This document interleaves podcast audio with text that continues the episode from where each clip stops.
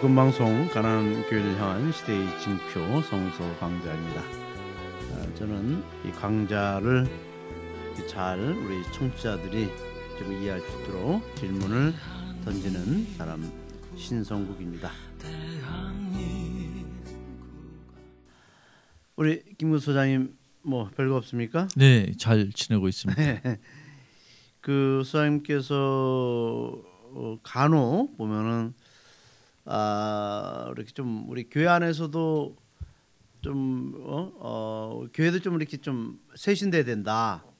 어? 또 바뀌어야 된다. 이제 그런 목소리를 좀 내면은 좀 일부에서 이제 좀 이렇게 우리 김상님 같은 분들을 이렇게 좀 못마땅하게 어? 여기는 경우가 있어요.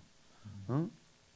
그 사회 비판을 열심히 하지 왜 교회를 자꾸 이렇게 또 들먹거리고 교회 아픈 구석을 저기 또 자꾸 이렇게 에, 건드리냐 하면서 네가 무슨 예언자냐 어? 라고 이렇게 또 어, 비판하는 사람들이 있는데 또 그 사람들 중에 또 어, 떤 좀 뭐랄까 나름대로 그 이 사회 참여에 앞장서는 성자들도 있더라고요. 네. 참 마음이 아파요.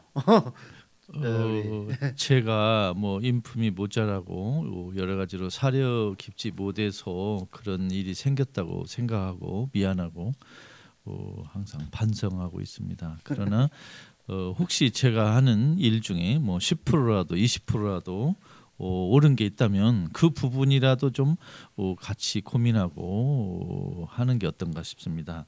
사실 예수도 사회 비판만 한 것이 아니고 그 당시 본인이 다니던 유다교 지도자들을 심하게 비판했습니다. 맞습니다. 그래서 어, 사실 어, 사회 비판에 앞장서는 훌륭한 신부님들을 저도 많이 알고 있고 개인적으로 존경하고 있는데 어, 그분들 중에는 교회 비판에 관한 문제에서 저하고 의견이 일치가 안 되는 분도 있는 것도 같고 음. 또 어, 어, 그런 것 같습니다. 음. 어, 하여튼 어, 저는 그냥 제가 욕을 먹느냐 어, 칭찬을 받느냐 하는 거에는 별로 관심이 없고 음. 제가 하는 일이 정말로 어, 예수님의 그 뜻에 길에 걸맞느냐 하는 것만 반성하고 싶습니다. 그 교회 이꼴 하느님 나라는 아니잖아요, 그죠? 아닙니다. 그 교회가 곧 하느님 나라도 아니고 네. 성직자가 곧 하느님 나라나 교회는 또 아닙니다. 아니죠. 네. 그렇다면 우리 교회가 인간들의 그런 그 공동체, 예? 또 죄인들의 그런 공동체라고 분명히 이그 우리 에, 교부들도 얘기했거든요. 음, 그 예를 들어서 어떤 그 저기 아우스틴 성인가 제가 기억은 못 나지만 안 나지만 순결한 창녀라는 말도 있지 않습니까? 네. 그게 교회인데 그러니까 우리 교회도 끊임없이 그 이- 쇄신되고 또 우리 약점 부족한 점을 메워 가면서 개선되는 집단이지 완벽한 집단이 아닌다면 누군가 그걸 지적해주고 응? 또 그런 채찍질은 잘 하는 것이지 망해라고 하는 게 아니지 않습니까? 근데 가끔 성직주의에 그 좀 빠진 우리 사제들이 우리 김 소장님을 아주 못마땅하게 하는 거 보면서 참 이 양반들이 좀 더 뭐랄까 그 우리 함께 함께 우리 진리를 향해서 걸어가 예수를 향해서 걸어가는 동지로서 좀 품어줄 건 품어주고 어? 이렇게 갔으면 좋겠는데 그렇게 하는 저는 참 이해가 안 갑니다. 그 누구도 저를 포함해서 누구도 예의가 없겠지만 모든 분야에 또는 많은 분야에 똑같은 비율로 진보적이고 어, 정의로운 것 같지는 않습니다. 예를 들면 남미 아. 해방 신학자들이 네. 가난한 사람을 편드는 문제에 있어서는 누구보다 앞서 있지만 네. 또 여성을 보호하는데 누구보다 앞장서 있지만 예를 들면 뭐 성윤리라든가 어, 윤리 신학 면에서는 조금 관심이 적을 수도 있고 아. 또 한국의 어, 정의 구현을 위해 애쓰는 음, 많은 사제분들이 그 사회 민주화에는 앞장서 있지만 음. 성직주의를 버리는데 네. 또 교회 쇄신을 요구하는 데는 감각이 뒤질 수도 있습니다. 네. 그건 저도 마찬가지죠. 네, 예. 그런 것 예, 같아요. 예. 그래서 저는 지금 우리가 이 에, 어, 뭐랄까요 무당 그리고 악귀 이 박근혜 시대의 이 거악 거악에 맞들여서 우리가 지금 함께 힘을 모아서 응? 그 저항하고 응? 그걸 투쟁해야 될 그런 상황인데 우리끼리 응? 내부 총질하고 응? 우리끼리 예? 이렇게 어떤 그 어, 뭘까요 분란이 일어나는 그런 그 언사들은 좀 우리 자제했으면 좋겠다. 특히 페이스북이나 이런 공개 그런 그 글 속에서 참 좀 부끄럽습니다. 그런 것이 오가는 것들이 그래서 일단은 그죠 우리가 어, 정말 어? 악의 그 우리 그 민중들 우리 국민들의 그런 입장에 서면다면 이런 작은 차이점들 다름은 얼마나 극복할 수 있지 않습니까? 제가 남미 해방 신학자들과 한국의 그 어, 사회민주화를 촉구하는 신부님 사이에 큰 차이를 하나 보고 있습니다. 어, 남미 해방 신학자들은 카톨릭 교회 쇄신을 누구보다도 앞장서 외칩니다. 어. 그래서 교회 안에서 많은 곤욕을 치르고 있습니다. 그런데 한국의 현장과 거리에 나와서 사회민주화 애쓰는 신부님들 중에 일부는 교회 쇄신에 대해 관심이 없거나 침묵하거나 또 어, 성직자 중심주의에서 아직 해방되지 못한 분이 있는 것 같습니다. 네. 그런 분들은 평신도의 그 이야기를 듣기를 꺼려하거나 싫어할 수도 있고 네. 또 본인들이 그 문제는 아직 많은 발전이 없기 때문에 좀 어, 고민할 수도 있을 것 같습니다. 그러나 어, 사회계획에 열심히 일하는 신부님들과 저와 사이가 박근혜와 우리 사이처럼 멀지는 않지 않습니까? 그렇죠. 네, 그러니까 그런 작은 차이는 우리 신부님 말씀대로 서로 보완하고 보충하면 좋은데 그걸 뭐 인신 공격을 하거나 이렇게 어, 여기저기서 나쁜 말을 퍼뜨리고 다니는 건 네. 저로서 몹시 불쾌한 일입니다. 네. 네. 그래도 참 마음이 관대하시니까 아량으로 봐주십니다. 저는 비난은 받았지만 제가 비판하지는 않았습니다. 그래요. 네. 저도 알고 있습니다. 네. 그 오늘 저희가 함께 또 길 걸어갈 여정은 마르코복음 9장 42절부터 50절 죄짓지 말라. 네. 네. 그리고 믿는 이들 믿는 작은 이들 가운데 하나를 넘어지게 하는 사람은 그 복에 나귀가 돌리는 연자맷돌을 달고 바다에 던져지는 편이 오히려 그를 위해 낫습니다. 또한 당신의 손이 당신을 넘어지게 하거든 그것을 찍어 버리시오. 당신이 두 손을 가지고 지옥으로 그 꺼지지 않는 불 속으로 들어가는 것보다는 장애인으로서 생명으로 들어가는 편이 낫습니다. 그리고 당신의 발이 당신을 넘어지게 하거든 그것을 찍어 버리시오. 당신이 두 발을 가지고 지옥에 던져지는 것보다는 절름발이로서 생명으로 들어가는 편이 낫습니다. 당신의 눈이 당신을 넘어지게 하거든 그것을 던지시오. 당신이 두 눈을 가지고 지옥에 던져지는 것보다는 애꾸눈으로 하느님 나라로 들어가는 편이 더 낫습니다. 지옥에서는 그들의 벌레도 죽지 않고 불도 꺼지지 않습니다. 모두 불로 소금 처리가 될 것입니다. 소금은 좋습니다. 그러나 소금이 짠맛을 잃는다면 여러분은 무엇으로 그것을 제맛이 나게 하겠습니까? 여러분은 여러분 안에 소금을 간직하고 서로 평화롭게 지내세요. 예, 그 죄짓지 말, 말라.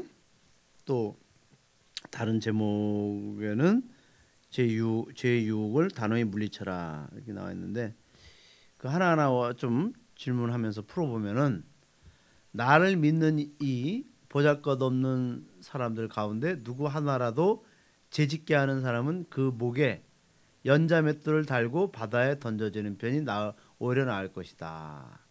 이 보잘것없는 사람들은 누구를 가리키고 있습니까? 성서에서 작은 자, 어린이, 보잘것없는 사람들은 같은 뜻을 갖고 있습니다. 교회와 사회에서 어, 중요하게 여겨지지 않는 사람들을 전부 가리키는 뜻입니다. 이게 오늘날 교회로 말하면 평신도, 또 어, 권력에서 소외된 어, 사제들, 또 결재권이 없는 사람들, 투표권이 없는 사람들, 또 사회에서는 어, 노동자, 실업자, 또 미취업자, 또 어린이, 장애인, 노인 등 어, 사회를 움직이는 그 힘이 별로 없다고 인정된 사람들을 전부 가리키겠습니다.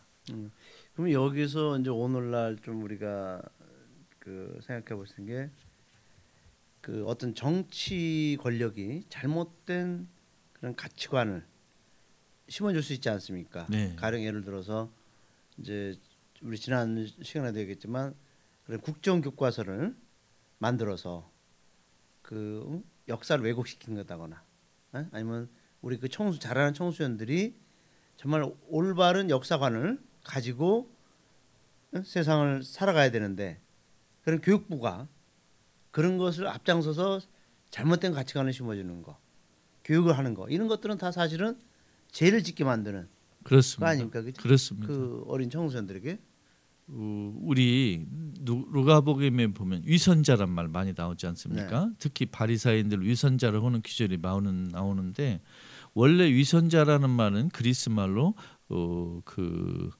연극 배우를 가리키는 뜻입니다. 그런데 히포크러시라고 예. 그러죠. 근데 연극 배우를 가리키는 뜻인데 이게 원래 에, 서양 그리스도교에서는 선하지 않은데 선하지 않은 사람 음. 또는 종교적이 아닌데 경건한 자는 사람을 주로 가리켰는데 원래 성서에서는 그 뜻이 아니고 다른 뜻입니다. 네.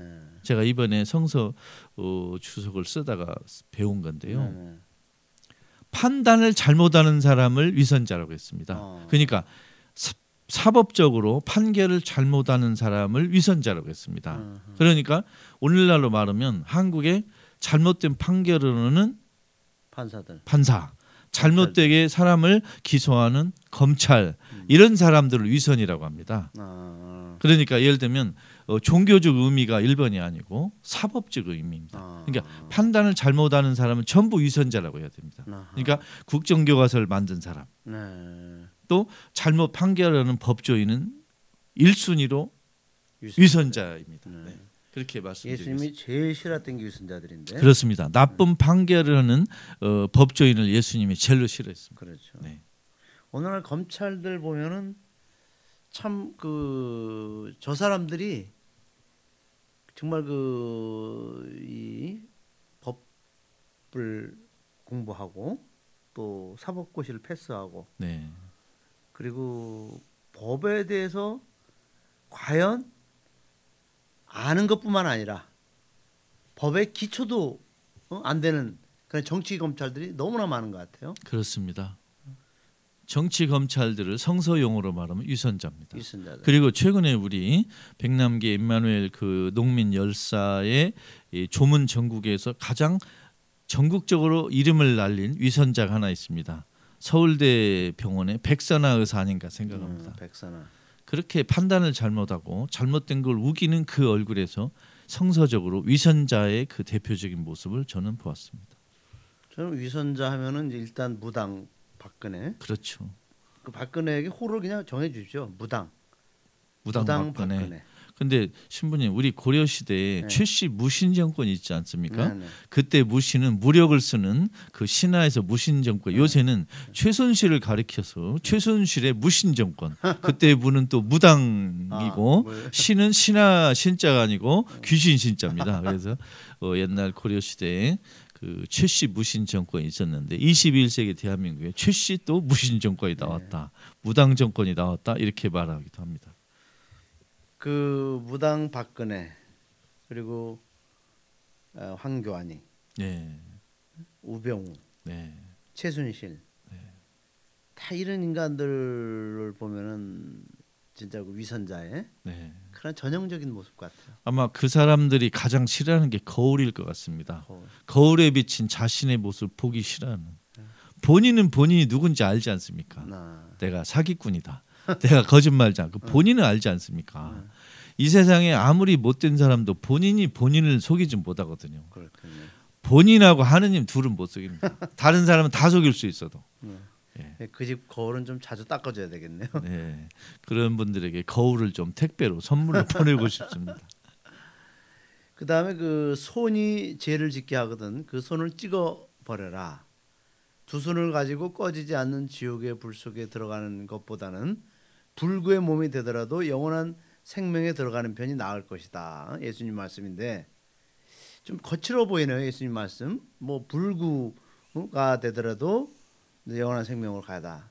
예수의 그 어투나 언어 사용 아주 상당히 좀 거칠게 나오는데 왜 그렇게 이런 표현까지 쓸 정도로 지금 많은 사람들이 우리 개신교 가톨릭 신도들도 오해하는 것 중에 하나가 예수님이 항상 말씀을 비단길처럼 곱게 하지 않았을까 하는 그런 잘못된 생각입니다.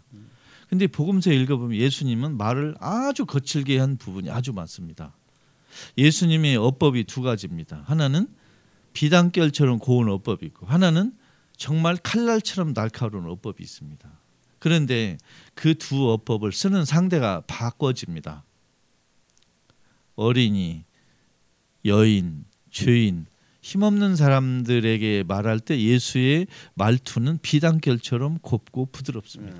그러나 종교 지배층, 권력자, 부자들을 향해 하실 때는 서리발처럼 날카로운 칼날 같은 어법을 사용했습니다.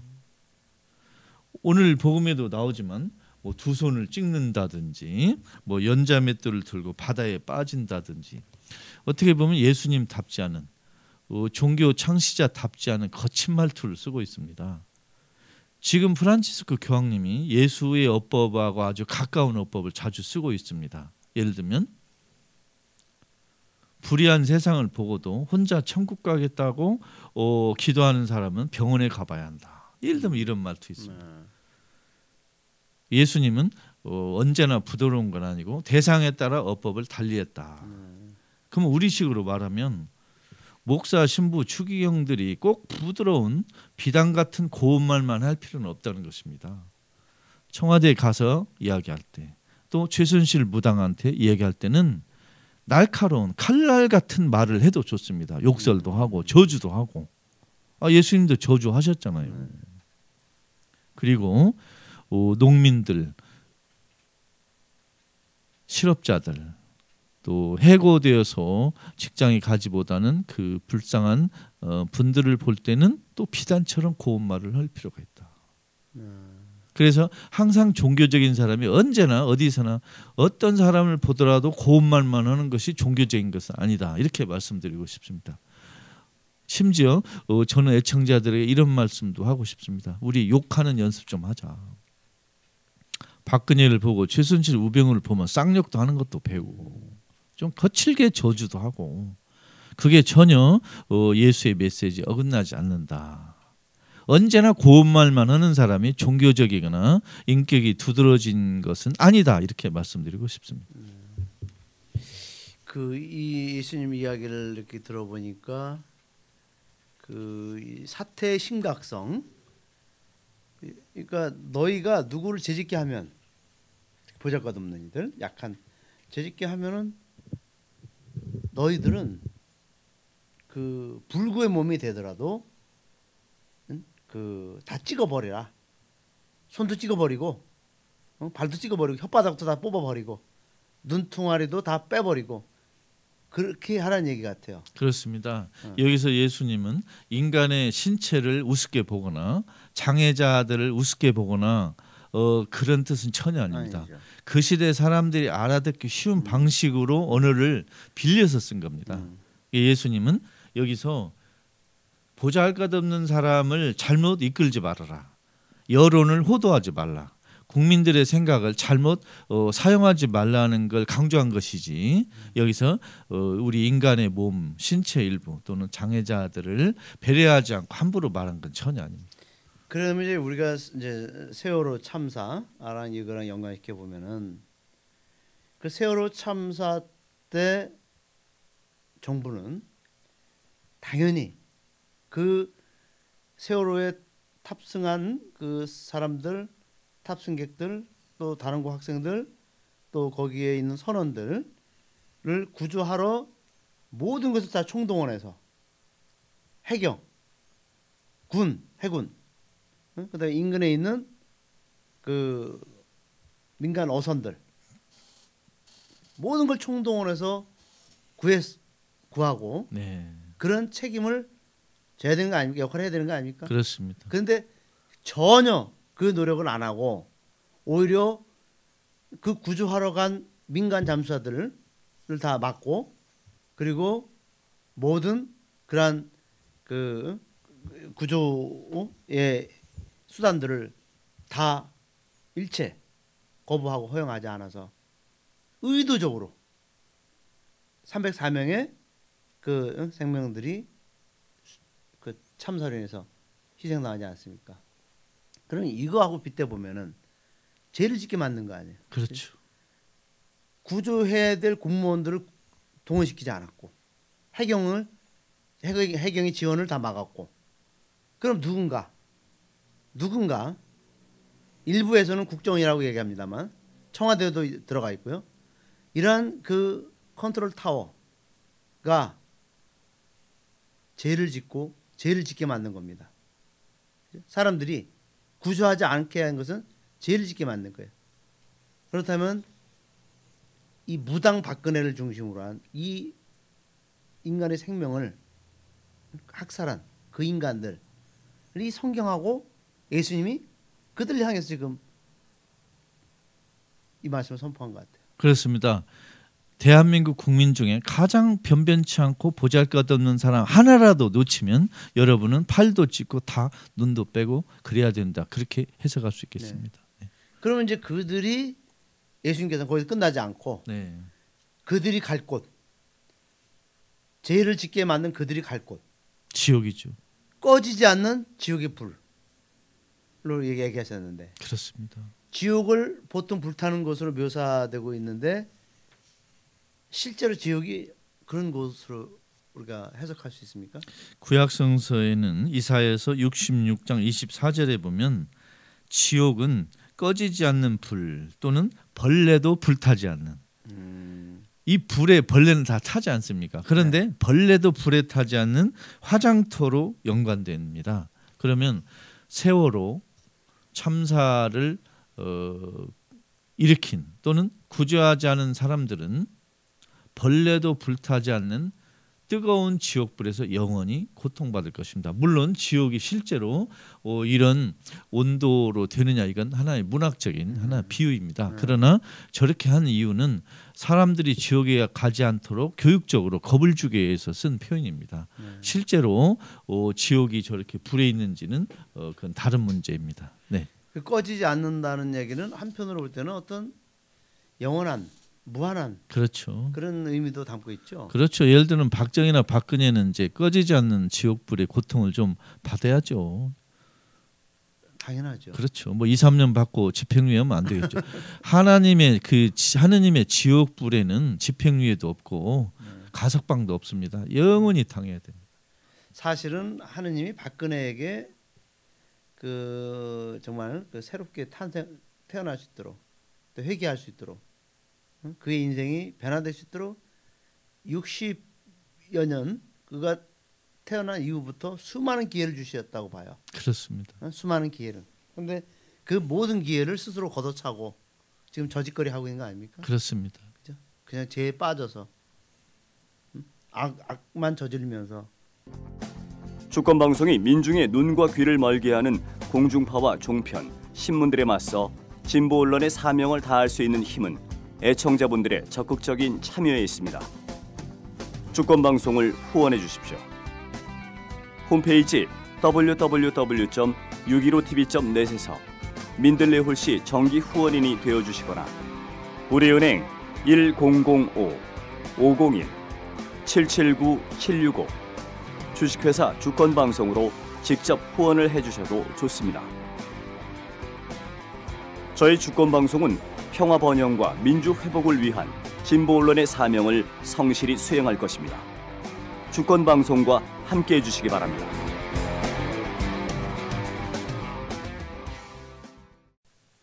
그런데 박근혜 씨가 본인만 지옥에 가면 좋은데 살아생전에 다른 사람도 생지옥에 몰아넣는 나쁜 짓을 하지 않습니까? 음. 그것도 큰 죄죠. 네.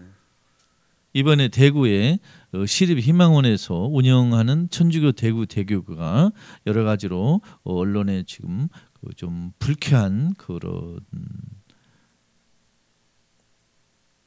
방송이 되었습니다. 대구 대교 그 조한길 대주교가 사과 성명을 발표했고 희망원 어, 종사자들이 성명을 발표했지만 정말로 부끄러운 일입니다.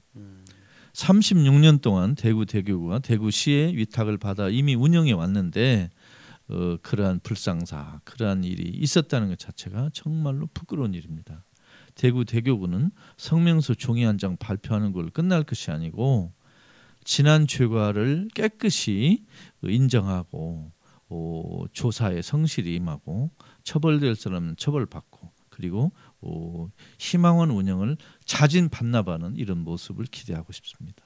그 SBS 그것이 알고 싶다에서 아주 오랫동안 취재를 한 것 같더라고요. 네, 네, 왜냐하면 이제 이게 또 명예훼손이라든지 그렇죠. 또 어떤 법적으로 걸리기 때문에 그 PD나 그 팀들이 에, 아주 정말 그 거기 에, 수감 아니 수용된 음, 사람들의 그 증언 이걸 다 그대로 다 에, 인터뷰를 땄고 네, 그리고 모든 그런 서류들 자료들 그리고 국민의당 그런 정준규 그, 그 그분이 아마 거기 진상조사위원장 이제 그런 사람들의 오- 그분이 대북 분인데 그런 사람들의 그 객관적인 음, 그런 자료나 증언들을 다 토대로 그 방송을 만들어 온 걸 알고 있는데 네, 그렇다면 대국교구는 여기에 대해 그 방송 내용에 대해서 그 사실이 아니라거나 문제가 삼다면 당연히 그 SBS 그것이 알고 싶다 어? 고소하면 되죠. 고소해야 되는데 네. 그걸 안 하고 있습니다. 네, 자기 죄를 아는 거죠. 그렇다면 그 내용들이 다 사실이라는 것이고 그렇다면 그 정도까지 그게 빙산의 일각이라고 합니다. 응? 정말 그 사람들이 확인된 것만 취재하다 보니까 방송에 나온 거지 확인되지 않는 다른 내용까지 합치면은 32년 동안 얼마나 많은 인권 유린, 응? 그다음에 공금 횡령, 응? 불법적인 일이 얼마나 많았겠는가. 응? 극히 일부만 지금 취재했거든요. 그렇다면 대구 대교구가 응? 정말 그 응? 에, 복지 시설에 대한 책임이 있다면 지금 소장님 말씀대로 우리는 이제 더 이상 운영할 수 있는 그런 자격도 없고 능력도 없다. 그리고 이런 인- 이런 사회적 무리를 일으킨 데에서 우리는 철저히 반성하면서 모든 걸 내, 응? 환원하겠다라고 해야지 이게 정상이지. 그렇습니다. 하나하나 따져보면 조한길 대구 대교구 교구장은 성명서 발표했는데 대구 시민들과 신자들에게만 사과했어요. 국민들에게 사과한 일이 없어요. 아, 그 제목을 보니까. 네. 그리고 사과하면 자기 얼굴을 똑바로 내밀고 공개적으로 사과해야지 종이 한 장 그냥 집어 던진 거예요. 이건 정말 사과하는 자세가 아닙니다. 그리고 조 대주교가 정말 사과한다면 옛날 구약의 예언자처럼 머리에 죄를 뒤집어 씌우고 주교 옷 위에 죄를 뿌리고 길바닥에서 정말 회개해야 됩니다. 그리고 어, 방송에서 인터뷰한 그 대교교구 희망원 관계 일부 신부들의 그 버르장머리 없는 대답 태도 정말 불쾌했습니다. 그래서는 안 되죠. 그리고 대구 대교구의 많은 신부들 사회민주화를 위해서 애쓰는 많은 신부들은 사과 성명서, 양심 선언, 내부 비판 등 후속 조치가 있어야 됩니다. 전혀 보이지 않습니다. 그리고 대구 대교구는 교구장에 사과 성명을 발표해놓고 대구 대교구 소유의 신문인 그 대구 네, 지방의 네, 어, 조선 영남 어, 동아일보 격인 매일신문을 통해서 마치 어, 대구 대교구가 억울한 것처럼 해명하는 투의 그런 기사를 일면에 싣고 있습니다. 이거 정말 못된 짓입니다. 그 재단 산하의 신문 아닙니까? 그렇죠. 더구나 대구 대교구는 죄가 더 많습니다. 희망원뿐이 아니고 음. 전두환 집권한 1980년에 국보위에 대구교구 신부 둘을 파견한 죄. 음, 그 80년에 희망원을 위탁받았지 않습니까? 음. 이게 과연 우연일까? 그리고 803 골프장을 허가받아서 오랫동안 운영한 죄 정말 큽니다.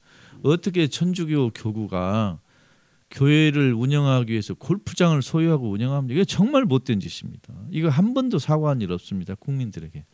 어, 지금 그 골프장은 이제 중간에 어떤 그 사법적 어, 뭘 통해서 지금 이제 대국 교구 손을 떠나 있지만 한 번도 국민들에게 사과한 일이 없습니다. 이건 정말 대구 대교구가 집단적으로 모라토리움을 받아도 마땅. 보통 우리가 천주교에서 그 교리상 그 고백사를 보라고 할때그 네, 죄를 먼저 죄를 알아내라. 네, 내가 무슨 죄를 졌는지를 자세히 알아내라. 그렇죠. 어? 그다음에 그 죄에 대해서 진심으로 반성을 하라. 뉘우쳐라. 통회하라. 그리고 그 죄의 대가를 치러라. 보속하라.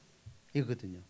그러면 이 이번에 희망원 사태도 그 고백성사 어 사과문은 고백성사인데 그러면 죄를 고백할 때 추상적으로나 두리뭉실하게 하지 못하도록 돼 있어요. 네. 구체적인 죄를 적시하도록 돼 있습니다. 그러면 이번에 대구 대주 조한길 대주교님도 구체적인 죄를 적시해야죠. 그렇죠. 내가 우리가 무슨 지금 어? 이 방송에 나온 것 중에 정말 우리가 이런 이런 잘못을 범했다. 어? 정말 우리가 어? 사과한다. 그랬는데 그거 없어요. 그냥 다 뭉뚱그려서 애매모호하게. 그렇다면 우리 카톨릭의 고백성사의 그 규정에도 맞지 않는 어? 고백이고 사과문을 발표한 거 아닙니까? 그렇습니다. 조한길 대주교 사과문은 우리 고백성사의 그 순서 원칙에도 어긋나 있고 네. 구체적인 죄목도 스스로 고백하고 있지 않고 어, 그 횡령 문제에도 일체 언급이 없으며 네. 서류 파기한 거에 대한 언급도 전혀 없습니다. 그래서 조한길 대주교의 사과문은 진정한 사과로 보기에는 아주 어렵습니다. 그리고 정말 사과한다면 그렇게 종이 한 장 집어 던지고 얼굴 감추고 숨어 있을 일이 아닙니다. 거리에 예, 성당 앞에 떳떳이 나와서 정말 얼굴을 보이고 고개를 90도로 조아리고 사과해야죠. 대주교가 무슨 벼슬입니까?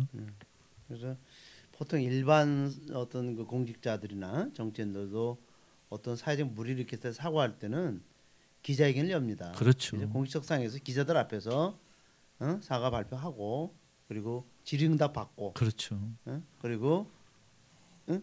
크게 고개 숙여 어? 사- 사과에 애를 구하고 끝나거든요. 그렇죠. 근데 이번에 그것이 없었군요. 그러니까 조한길 대주교뿐만 아니라 대국교구 신부님들은 신도들과 국민들에게 죄를 어떻게 뉘우치고 어, 용서를 청해야 되는지를 어떻게 가르칠 건지 저는 궁금합니다. 네. 본인들도 하지 못하면서 고백성사가 뭔지를 모르시는 거 아닙니까? 아시겠죠. 예. 자비하신 예수님께서 지옥불 이야기를 하는 게 좀 이상하다는 생각이 들어요.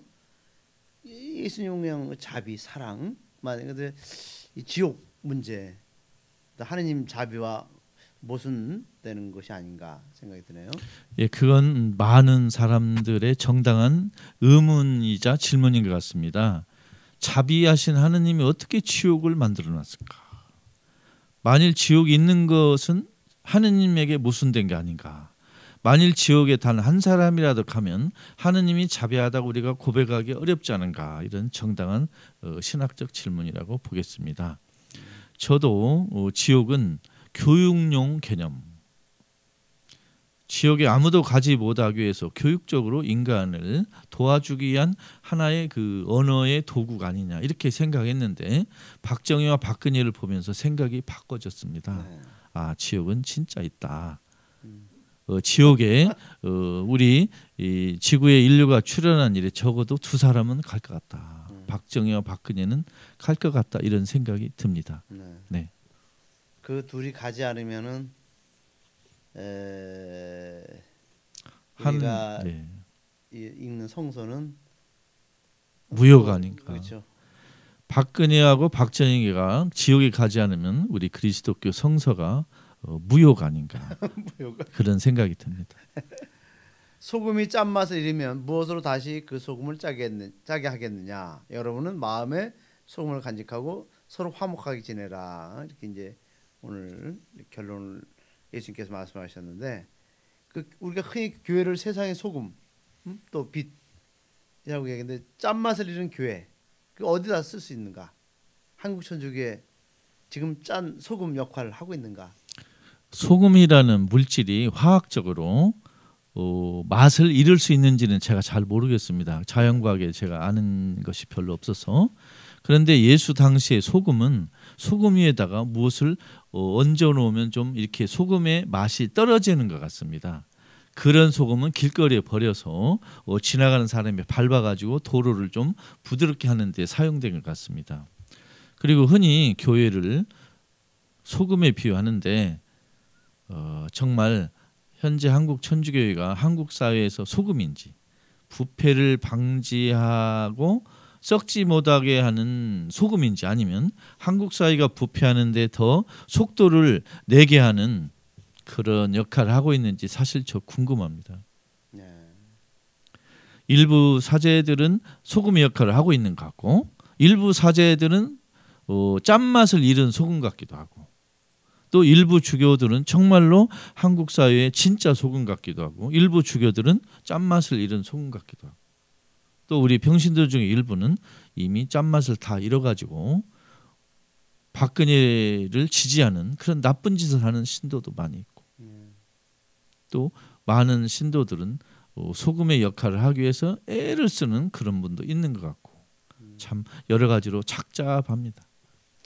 그 소금이라는 게 이제 이제 우리가 이제 곧 있으면 김장철이 되는데 네, 자 어디 어떤 사람이 이 소금이 이제 소금의 형태가 있으니까 네. 소금장을 사와서 그 배추에다가 소금을 쫙 버무려서 응? 여기다 이제 뿌려서 김장을 담갔는데 짜질 않아요. 네, 그 짜질 않으면 어떻게 될까요? 썩어요. 그렇죠. 바로 썩습니다. 네, 그러니까 소금의 형태만 보고 맛을 안 보고 소금을 사서 김장을 담았다가는 낭패를 보게 되죠. 그렇죠. 금방 썩어버리니까 똑같은 것 같아요.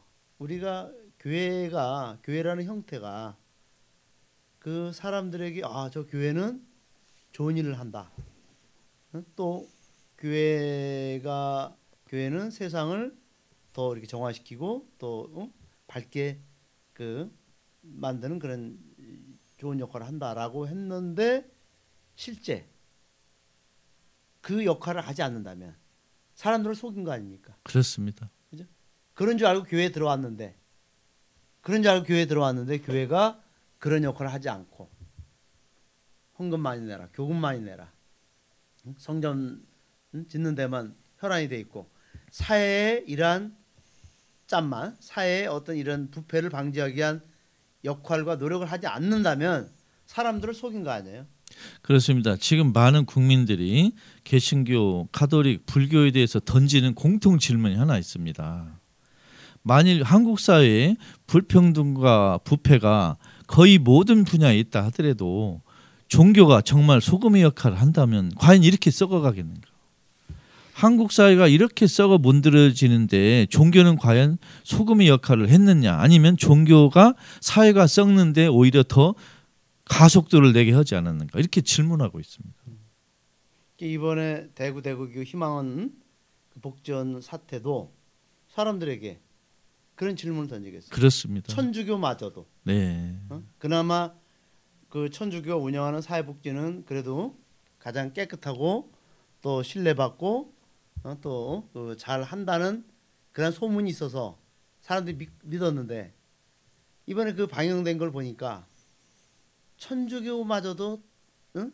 옛날에 부산 형제 복전 응? 사람과 똑같은 일을 또 그런 범행을 저지른 거 보고 사람들에게는 큰 실망 응? 그리고 천주교에 대한 신뢰가 여지없이 무너져 버렸어요. 그렇습니다. 대구 희망원 사태는 천주교 대구 대교구가 희망원에 계시던 사람들에게 일차적으로 직접적으로 많은 그 부끄러운 잘못을 한 것이 뿐만이 아니고 선의의 국민들, 선의의 가톨릭 신도들이 신앙을 멀리하고 예수를 멀리하고 가톨릭 교회를 어, 부정적으로 보도록 하는 아주 엄청난 나쁜 짓을 한 겁니다. 이거에 대해서 대구 대교구 조한길 대주교 사제 모두는 우리 오늘 성서에 나온 것처럼 눈을 빼고 팔을 자르는 아픈 마음으로 회개하고 반성해야 됩니다.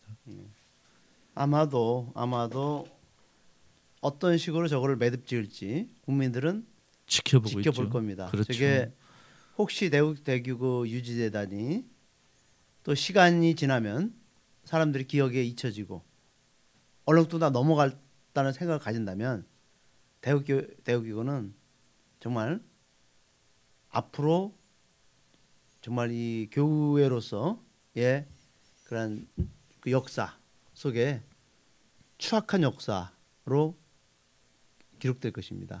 대구 대교구 주교님과 신부님들은 적어도 이것은 기억하셔야 됩니다. 프란치스코 교황님이 대구 대교구를 지켜보고 있다는 것을. 네. 대구 대교구가 합리적으로 온당하게 처리하지 않으면 그 이상의 그 가혹한 처벌이 기다리고 있을 거라. 그리고 이대로 그냥 유야무하고 지나간다면 대주교 사제 모든 사람이 언젠가 이 세상을 떠나서 하느님 앞에 섰을 때 그 하느님의 그 가혹한 질문을 견딜 수 있을까? 그것을 깊이 생각하도록 권면하고 싶습니다. 대구 희망원 사태는 대구 교구 한 교구의 문제로 끝나지 않고 전국에 있는 한국 천주교 얘도 엄청난 그 영향, 특히 불신 그렇습니다. 풍조를 야기할 거라고 저는 생각이 듭니다. 그렇습니다. 예.